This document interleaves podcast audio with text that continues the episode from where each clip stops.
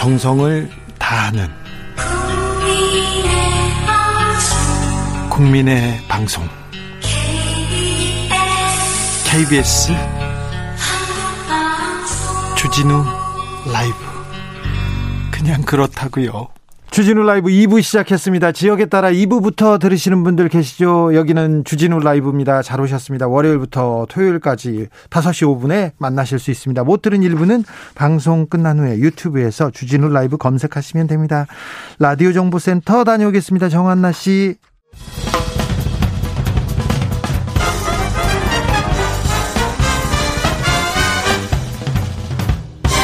훅 인터뷰 모두를 위한 모두를 향한 모두의 궁금증 훅 인터뷰 국민의힘 선대위가 다시 태어났습니다. 아, 지난주까지 각본 없는 반전 드라마 계속 이어졌는데요. 그 중심에 윤석열 후보 이준석 대표가 있었습니다. 지난 울산 해동에서 포옹, 국회에서 두 번째 격한 포옹. 야, 어찌 되는 일일까요? 이준석의 비단 주머니에는 어떤 것들이 남아 있는지 직접 들어봅니다. 드디어 모셨습니다. 국민의힘 이준석 대표 어서 오십시오. 네, 안녕하십니까. 네. 네. 조혜숙 님께서 이준석 대표 오늘은 정말 오시는 거죠? 물어봅니다. 네. 6153님 주진우 라이브 자, 자존심도 없나요? 두 번이나 파근했는데 저희 프로그램이 잡힌 인터뷰 잡힌 날마다 집안에 일이 많으셨어요. 제가 원래 방송국에서 뭐 진행자나 아니면 방송국 마다 하지 않는 걸로 유명합니다. 네. 네. 그런데 뭐 어쩔 수 없이 당 대표직을 하다 보니까 네. 정치적인 상황이 발생해서 그런 거 양해 부탁드립니다. 네. 자 이제 화해 후에 윤석열 후보하고 이제 갈등 그런 건 다 씻고 잘 지내십니까?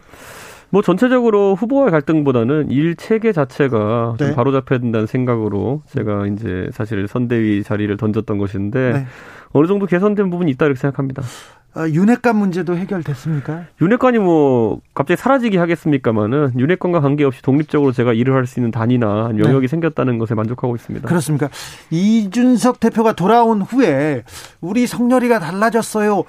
이준석 스타일이에요. 이렇게 이준석 스타일로 일을 하고 있습니다. 이런 얘기도 있습니다. 어느 정도는 뭐 제가 기여한 바도 있고 네. 어느 정도는 오비 일하긴 측면도 있습니다. 네. 그렇기 때문에 우리 후보가 변한다는 건 어쨌든 좋은 것이고 네. 지금까지 사실 정치하고 나가지고 갈수록 좀 움츠려들고 우리 후보가 소극적인 자세를 보이는 모습이 있다가 지난 주말부터 굉장히 적극적인 자세로 표심 공략에 나서면서 실제로 잃었던 표들을 다시 회복해 나가는 모양새입니다. 그렇습니까? 좀 보람이 있습니까?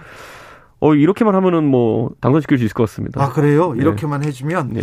국민의힘 의총에서 대표한테 굉장히 매서운 질타 사태도 얘기 나오는데 네. 당내 민심도 이제 뭐 제가 어차피 미디어를 많이 활용하는 편이고 네. 저도 이제 할 말 다 했고 네. 의원님들 중에서 뭐 불만 있으신 분들도 할 말 다 했고 네. 어, 그리고 나서 이제 화합을 하자는 취지로 이제 결론이 났기 때문에 네. 저는 뭐 무리 없는 과정이다 이렇게 봅니다. 알겠습니다. 윤 후보가 지금 SNS에서 짧은 공약 계속 던집니다. 여성가족부 폐지, 병, 사 월급 월 200만 원 이거 이런 거 다 어, 이준석 냄새가 많이 나는데 이 부분 음, 근데 이 부분은 이렇게 짧은 글자로 짧은 공약으로 끝날 일은 아니지 않습니까? 여성가족부 문제만 하더라도요. 최근에 젊은 세대에게는 한 3년 가까이 굉장히 많은 논쟁이 있었던 분야입니다. 예? 저만 해도 방송 토론에 길게 나가서 한 네다섯 번 토론한 기억이 났는데요. 이준석 대표는 계속 주장하던 바입니다. 그렇죠. 그런데 그 상황에 대해서 젊은 세대는 이미 자세한 내용을 알고 있습니다. 여가부 폐지 그리고 존치 그리고 뭐 개편 뭐 이런 것들에 대해 가지고 구체적인 사안과 대안들을 알고 있기 때문에 이 상황에서 딱 우리 후보가 일곱 글자만 이야기해도 아 어떤 방향성이구나를 굉장히 구체적으로 알고 있습니다. 그래서 그 표심의 반응이 있는 겁니다. 젊은 세대는 잘 알고 있다고요. 윤석열 후보도 잘 알고 있습니까? 저는 적어도 여성가족 폐지 문제에 대해 가지고는 우리 후보가 처음에 개편으로 이제 시작했다가 그렇죠. 네? 조금씩 이제 많은 달랐죠. 많은 사람들의 조언을 들으면서 본인의 생각을 좀 구체화한 것으로 보입니다. 그렇기 때문에 뭐 저는 이거는 큰 무리가 없는 판단이었다 생각합니다. 이수정 신재 씨는 아예 당하고 이제 이 선대위하고는 이제 헤어진 건가요? 뭐 그렇다고 봐야 될 거고요. 저희가 선대위가 발전적 해체를 한 상황이기 때문에 네. 기존에 위촉되셨던 분들은 뭐 어쨌든 마음으로서 이제 윤석열 후보를 조력할 수 있겠지만은 네. 선대위 의사, 결정 체계 안에는 빠진 거로 보시면 됩니다. 멸공 퍼포먼스는 좀 이거 시대가 지난 뭐 철지난 아무래도 정용진 부회장이 최근에 이제 그런 걸로 이슈를 끌다 보니까 네. 대선 후보로서 가볍게 위트 있게 표현한 건 할 수 있겠으나 이게 어, 단순히 그걸 넘어가지고 캠페인화되는 거는 저는 약간 우려가 있고, 예. 이거는 뭐 권영세 본부장도 그렇고, 원희룡 본부장도 그렇고, 네. 정말 공통된 생각이기 때문에 저희가 최대한 당내 정치인들에게는 자제를 요청하고 있고요. 네. 다만 일반 국민들이 이런 것들을 재밌다고 생각해서 따라하는 것까지는 저희가 막을 수 없습니다. 그럴 수는 있지만 뭐 정치인들이나 지도자는 네. 그만하는 게 낫다. 네. 네. 알겠습니다.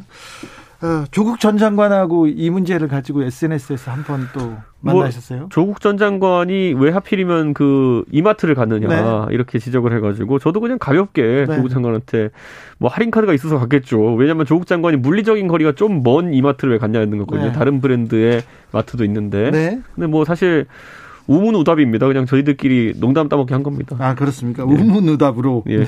네. 아무튼 어, 정용진 부회장의 퍼포먼스에 윤 후보가 숟가락을 한번 얹긴 했어요. 해명도 좀 부적절한 것도 같은데 아무튼 여기서 어, 맺는 게 맞다. 예. 이준석 대표는 정리하고 갑니다. 자, 음, 김종인 예. 전 비대위원장은요. 이제 아예 물러나셨습니까? 혹시 이준석 대표 어, 몇 가지 보관이 있고 또 결정적일 때 김종인의 등장 등장 어, 보는 거 아닙니까?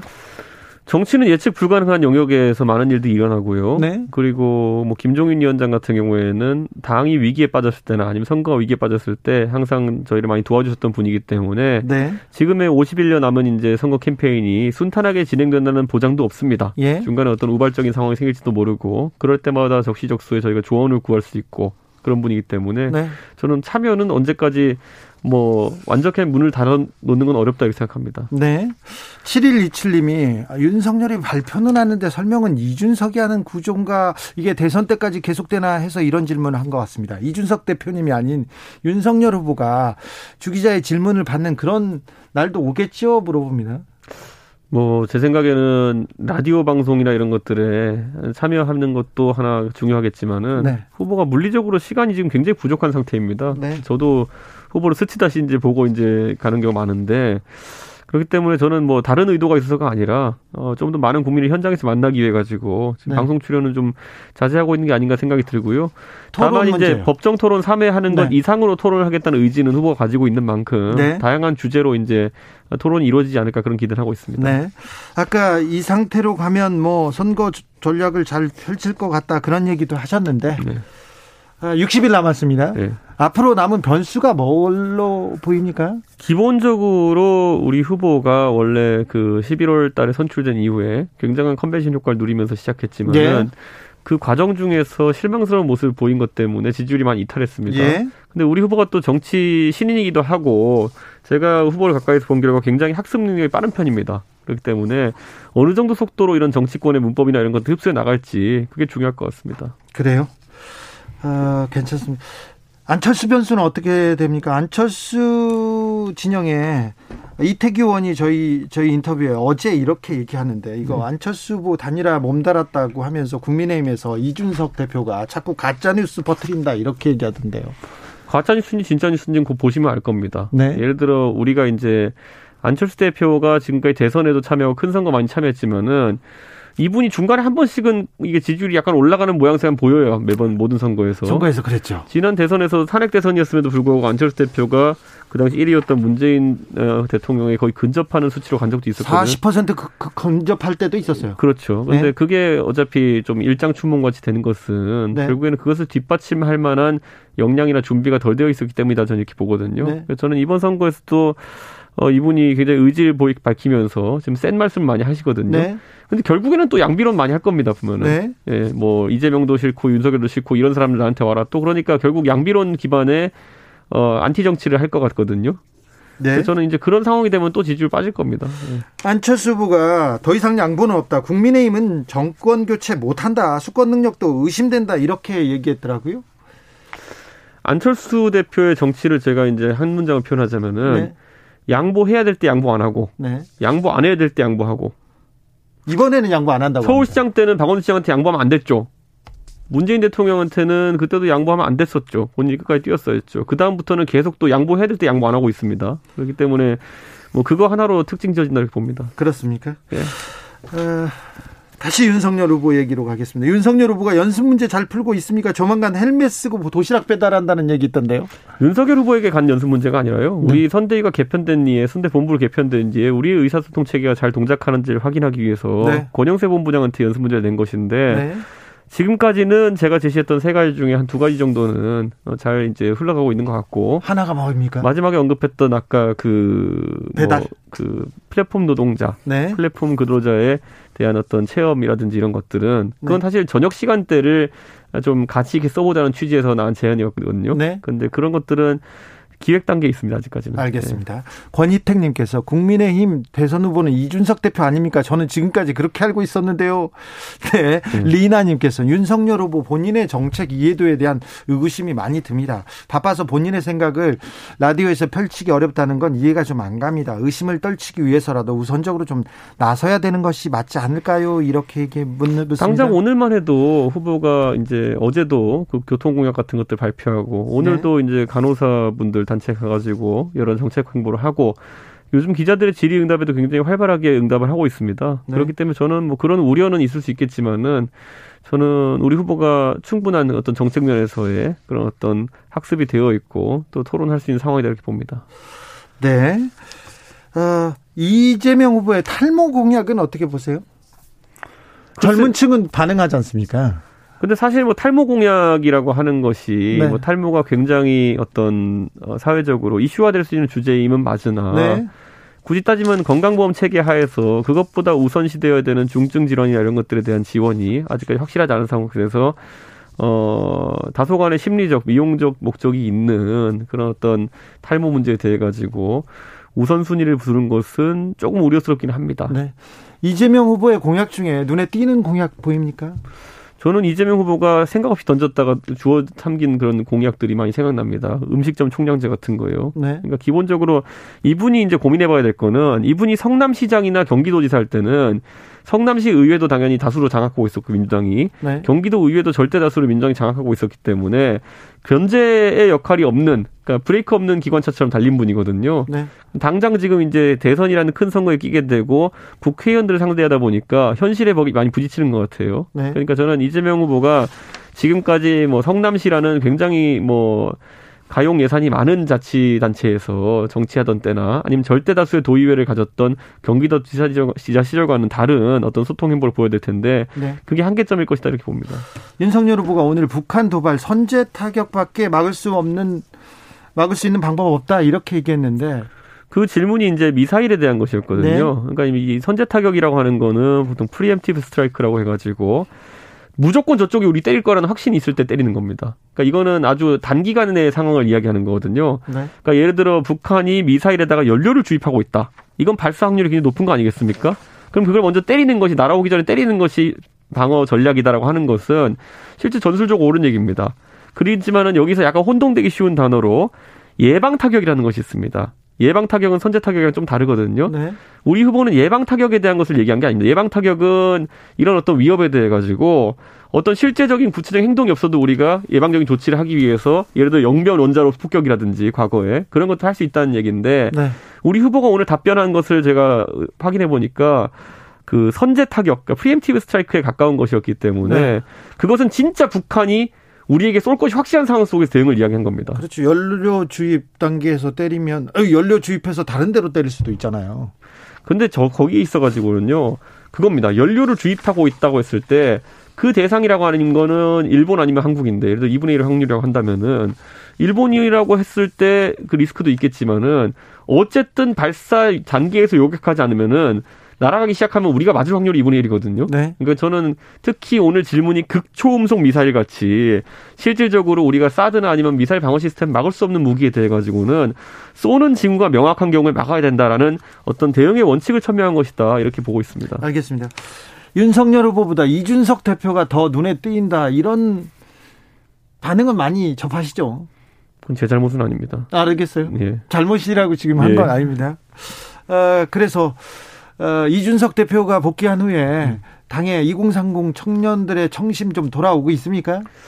이렇게 보면 될 것 같아요. 지금 나온 여가부 폐지부터 아니면 뭐 사병 어, 월급 인상 공약부터 해서 여러 가지 또 메시지 스타일 변화 이런 것들은 다 이미 우리가 갖추고 있는 역량들이었습니다. 네. 그런데 항상 지적하듯이 의사소통 구조 그리고 소위 핵관이라고 대표되는 그런 어떤 후보 주변의 조언 그룹이라든지 이런 영향에 따라 가지고 지금은 그냥 쫙 변비같이 밀려있던 것들이에요. 네. 그런 것들이 쏟아져 나오는 기간이라고 보시면 됩니다. 2030이 윤석열을 떠나서 안철수한테 간 건 아닙니까?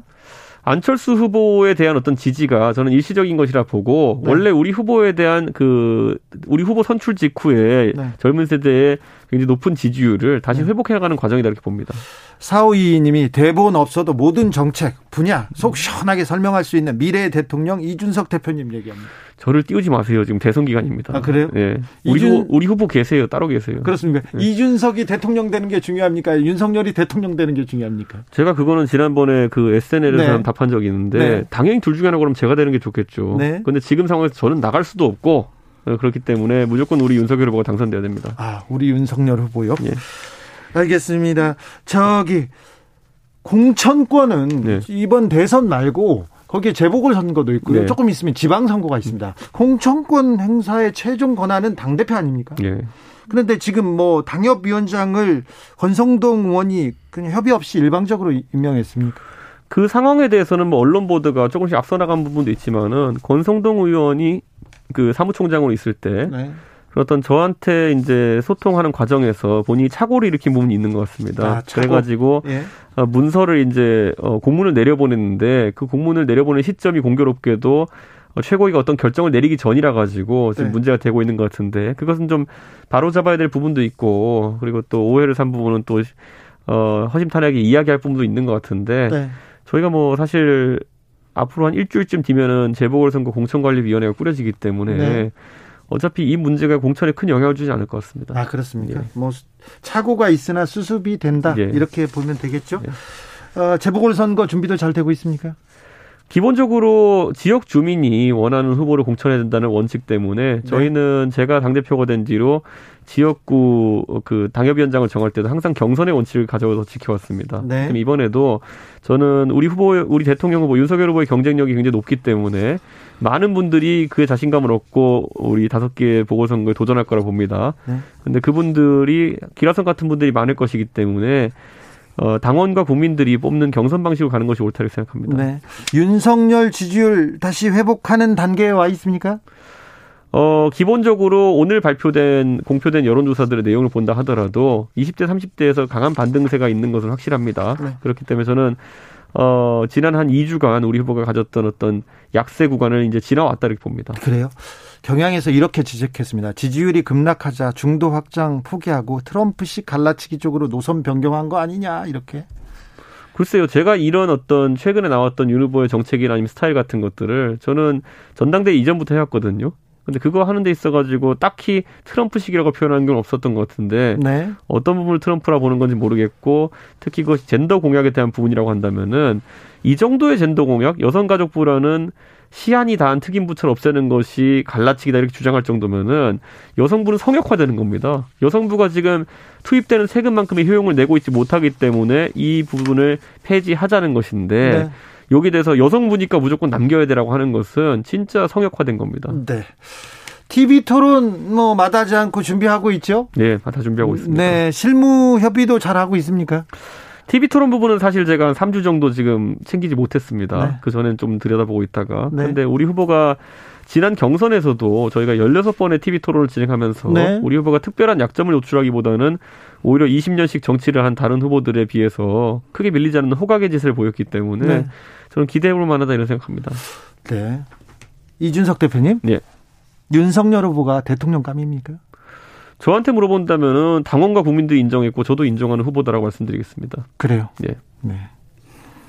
최선의 대통령 가득입니까? 사람마다 생각은 다를 수 있겠지만은 저는 지금까지 그리고 국민들의 상당한 지지를 받고 있기 때문에 네. 저는 인정합니다. 네. 두 분이 반목하다가 좀 네. 헤어졌다가 화해하는 모습 보면서 다른 사람들이 연인 같다, 좀 밀당하는 것 같다 이런 얘기 많이 들으셨을 텐데 저는 그 딱히 그 후보랑 싸웠다기보다는 네. 그 주변에 있는 그 집 사람들과 그 집 사람들하고 아, 좀 싸운 거 아닌가 싶습니다. 원래 시집 사람들이 뭐 미워가지고 더 싸우기도 합니다. 예. 자 이준석에게 윤석열이란 이번에 당선시켜가지고 네. 꼭 정권 교체를 만들어내야 될 우리 선봉 장수입니다. 그렇습니까? 네. 네. 마지막으로 하실 말씀이 있습니까?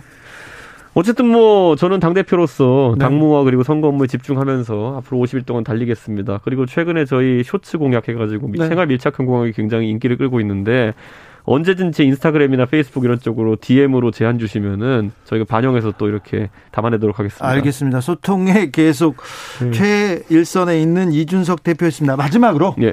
이윤석열 후보한테 이것만 좀 해주세요. 그런 거 있으면 얘기해 주십시오. 어, 우리 후보가 지하철 인사하면서 자세를 낮춘 게 굉장히 이번 분위기 반전에 저는 시발점이었다 봅니다. 그렇기 때문에 앞으로도 특히 수도권에서 비강남권 그리고 정말 중산층 서민들의 출퇴근 어, 그런 역들을 많이 찾아다니면서 후보가 직접 국민들과 소통하는 시간이 많아졌으면 좋겠습니다. 네.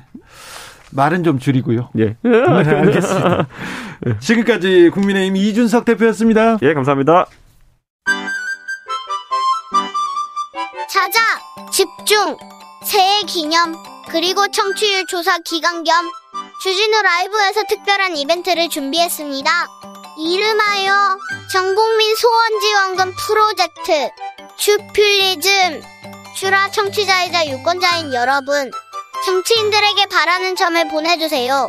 가장 멋진 소원을 보내주신 20분에게 5만원의 소원지원금을 전폭 지원해 드리도록 하겠습니다. 샵9730 짧은 문자 50원 긴 문자는 100원입니다. 당첨자 발표는 1월 21일 전국민 소원지원금 주필리즘 많이 참여해주세요.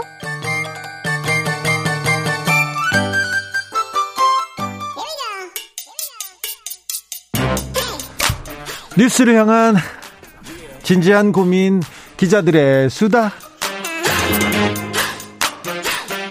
라이브 기자실을 찾은 오늘의 기자는 은지옥이요 시사인 김은지입니다 자 준비한 첫 번째 뉴스부터 가보겠습니다 네, 대장동 재판이 열렸습니다. 어제 첫 공판 시작됐습니다. 네, 그렇죠. 서울중앙지법 형사 22부 심리로 열린 재판이었는데요. 네. 김만배 전 머니투데이 부국장, 유동규 전 성남도시개발공사 기획본부장, 정민용 전 성남도시개발공사 전략사업실장, 남욱 변호사 그리고 정영학 회계사 이렇게 다섯 명이 재판을 받기 시작했습니다. 그런데 정영학 회계사만 혐의를 인정하고 잘못했어요 하고 나머지는 다 이거 억울해요. 무죄 주장한다면서요? 네, 특히 어제 김만배 전 부국장 쪽 주장이 언론 보도에 많이 나왔었는데요. 네. 배임 혐의를 지금 받고 있거든요. 네. 근데 해당 배임 혐의가 뭐냐면요. 검찰이 김만배 전 부국장 등 이들 다섯 명이 공모해서 대장동 사업 초기에 초과이익 환수 조항 삭제했다.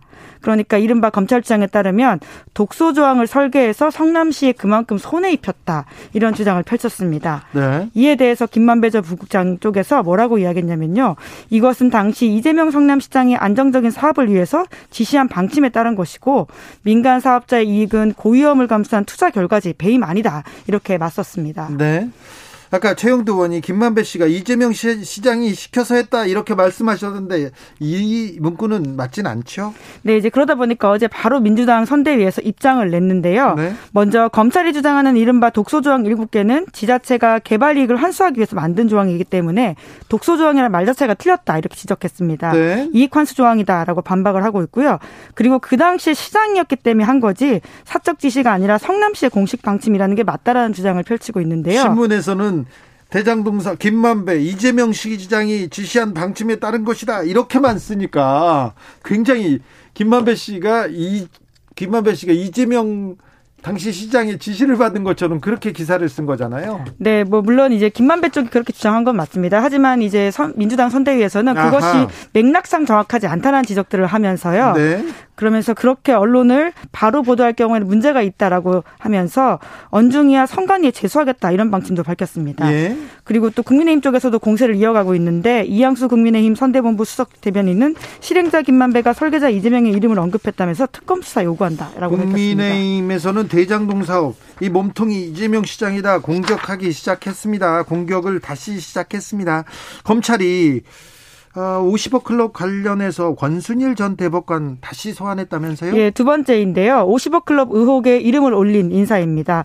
이 50억 클럽이 뭐냐면 여러 차례 말씀드린 바가 있는데요. 네. 화천대유로부터 50억을 받거나 받기로 약속했다는 의혹을 사고 있는 정장, 정관계 인사들이거든요. 예. 지난 11월 달에 이미 한번 조사를 했고요. 또 했다라고 하는데 권순일 전 대법관은 2020년 9월 달에 대법관에서 퇴임을 했습니다. 네. 그런데 두 달 후에 변협에 변호사 등록을 하지도 않고 화천대유 고문으로 활동한 의혹을 받고 있거든요. 네, 변호사법 위반이죠? 네, 이제 그렇게 실제라면 그렇고요. 뿐만 아니라 박영수 전 특검 등 화려한 법조계 인문 인사들이 여기 고문에 이름을 올렸는데 이번에 또 새로운 사람이 보도에 나왔습니다. 또요? 누구요? 조훈현 전 새누리당 아미 자유한국당 의원인데요. 네. 국민의힘 전신이라고 할 수 있죠. 바둑 기사 그분 말하는 거죠? 네, 유명한 바둑 스타이기도 네. 했었고요. 그리고 음. 이후에는 자유한국당에서 비례대표로 국회의원을 그렇죠. 지낸 바가 있습니다. 그런데 뭐 바둑 바둑 선수였는데 바둑 기사가 왜 여기 화천대유에 고문을 받았죠? 네, 그 브릿지가 된 사람이 원유철 전 새누리당 원내대표다 이렇게 한국일보가 보도하고 있는데요. 네. 그래서 지난해 5월 초에 화천대유와 2년 동안의 연봉 3천만 원 고문 계약 체결했다라고 하거든요. 네. 앞서서 원유철 전 대표도 화천대유와 1억 상당의 고문 계약을 받았다라는 사실이 드러난 바가 있습니다. 네. 그러니까 이렇게 의혹이 불거지자 바둑계 관련된 논의를 하던 중에 대장동 사건이 터지자 논의 자체가 흐지부지 됐다. 이렇게 조훈현 전 의원은 한국일보 통화에서 주장했다라고 합니다. 자, 대장동의 몸통인 누군지 그리고 이 수많은 50억 클럽 당사자들 원유철, 조훈현 어, 여기 또 국민의힘 전신 사람들이 또 나왔는데 그 다음에 또 권순일 뭐 어떤 역할을 했는지 이 부분도 조금 명확하게 좀 밝혀야 됩니다. 네, 검찰 수사가, 수사가 좀 있죠. 네, 네. 부족했습니다. 그래서 네. 특검으로 갈 거면 빨리 넘어가야 됩니다. 아니, 하지만 50억 클럽과 관련해서 조은영과 원유철이 이름을 올린 건 아니고요. 이 두 사람은 이제 고문으로서 네, 알겠습니다. 네. 거죠. 자, 고문으로 대장동과 관련된 전 미 저 국민의힘 사람 한 명이 더 포함됐습니다. 조은현 기사였습니다. 김선호님께서 라디오 채널이 고장났어요. 주진우 라이브 잠시 듣다가요. 다른 방송 들으려고 주파수를 돌리려고 하는데 돌아가지 않습니다. 역시 주진우 라이브입니다. 그 라디오가 좋은 라디오네. 복 받을 겁니다. 그거. 네.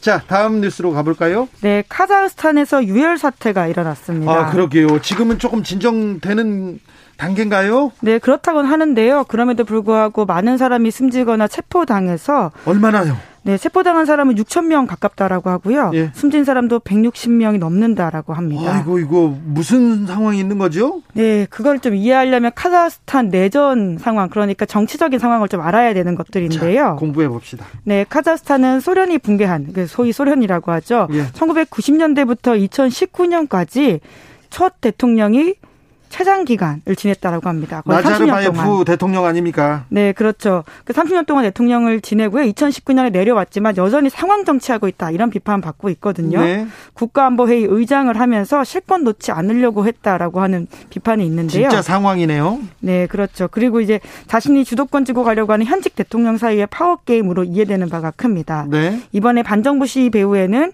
카자흐스탄 중앙정보기관인 소위 KGB라고 하죠. 여기 위원장과 부위원장이 사람이 또 연루돼 있다라는 보도가 있거든요. 네. 근데 이 두 사람 모두 전직 대통령의 최측근이었다라고 합니다. 예. 그러다 보니까 지금의 이 유혈 사태가 전현직 대통령들 사이의 파워 게임이 실제로 피가 나는 상황까지 갔다 이렇게 이해하시면 되는 건데요. 여기에 또 중요, 중요한 변수는 러시아입니다. 러시아가 개입했어요. 네, 규모가 정확하게 알려져 있지는 않은데 개입한 건 맞거든요. 카자흐스탄에 긴급 투입된 집단안보조약 기구라는 게 있는데 여기 평화유지군 소속의 러시아 군들이 큰 역할을 했다 이렇게 알려져 있습니다. 러시아 특수부대가 카자흐스탄에 파견된 것 같습니다. 네, 그래서 미국 인터넷 언론인 악시오스가 이렇게 전하고 있는데요. 카자흐스탄을 확실한 친러 국가로 만들기 위한 기 회로서 러시아가 움직이고 있다라는 해석을 하고 있습니다. 네. 들어가서 지금 어, 조금 진정은 시켰는데요. 이거 어떻게 되는 건가요? 다른 나라에서는 어떻게 보고 있는 건가요? 네, 아무래도 이 러시아의 또 영향력이 그 지역에 커지는 거에 대한 견제와 우려의 목소리가 있거든요. 네. 그래서 미국과 EU가 즉각적인 반응을 보였는데요. 러시아의 주변국에 대한 자주권 침해와 내정 간섭 가능성이 있다 이렇게 우려했습니다. 네. 그리고 또 이렇게 상황들이 지속이 되면 현지에서 민주화 요구가 계속 날 수밖에 없거든요. 네. 그렇게 되면 또 역으로 푸틴이 개입했지만 러시아 영향력이 약해질 수 있다라는 분석도 나오고 있다고 합니다. 그래요? 예, 그렇죠. 왜냐하면 시민들이 계속 이런 민주화에 대한 이야기들과 이야기 그, 그런 요구가 커지게 되면 그 푸틴의 영향력 자체에 대한 비판도 나올 수밖에 없는 상황이거든요. 중국의 영향력은요? 중국도 사실 이번 시위에 대해서는 현 정부 편을 들었다라고 하는데요. 네.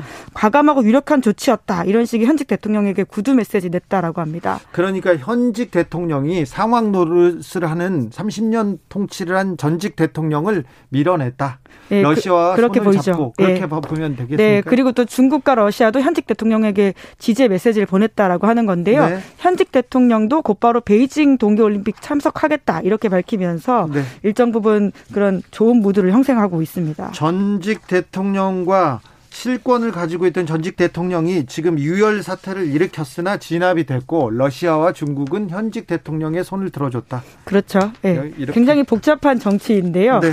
민주주의가 제대로 꼽히지 못한 상황에서 일어나는 좀 우울한 일이기도 하죠. 예. 8825님께서 은지오겹 일목 요연하고 입체적인 설명해 주셔서 항상 고맙습니다. 추위에 건강하세요. 얘기합니다. 아유, 감사합니다. 친척인가요? 확인해 보겠습니다. 네, 기자들의 수다 지금까지 시사인 김은지 기자였습니다. 감사합니다. 네, 감사합니다. 교통정보센터 다녀올게요. 임초희 씨.